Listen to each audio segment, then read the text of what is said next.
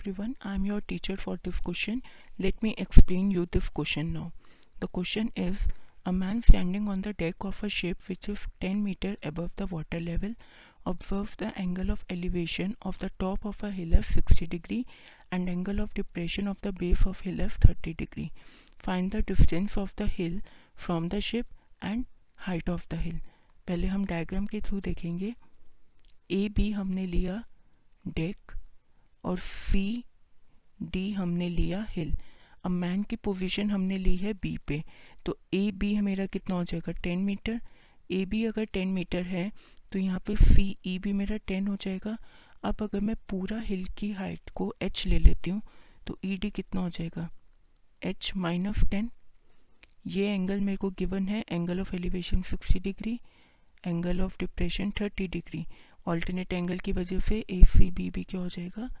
Thirty degree अब हमें find क्या करना है? Distance of hill from ship that is A C और हाइट ऑफ़ द हिल मतलब सी डी जो कि हमने ले लिया एच सबसे पहले हम क्या करेंगे? हम लेंगे अपना right triangle C A B C A B में क्या होगा? A C upon A B equal cot thirty degree cot thirty degree की वैल्यू होती है अंडर रूट थ्री इसका मतलब A C upon ten is equals to under root three तो इससे हमारे पास डिस्टेंस कितना आ गया? Of the hill and the ship A C is equals to ten under root three metre अब ये ए सी जो है, वो बी ई के इक्वल होगा।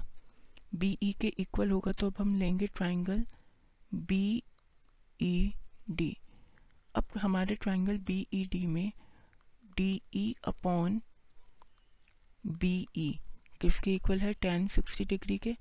टेन सिक्सटी डिग्री की वैल्यू होती है अंडर रूट थ्री अब डी ई हमने लिया है H minus ten B E जो कि ए सी के इक्वल है, वो हमने फाइंड आउट कर लिया टेन अंडर रूट थ्री तो ये सब किसके इक्वल हो गया? अंडर रूट थ्री के। इससे फर्दर सॉल्व करने पे एच माइनस टेन आ गया मेरा थर्टी तो इससे मेरी जो हाइट थी हिल की, वो कितनी हो जाएगी? Forty metre I hope you understood this question. Thank you.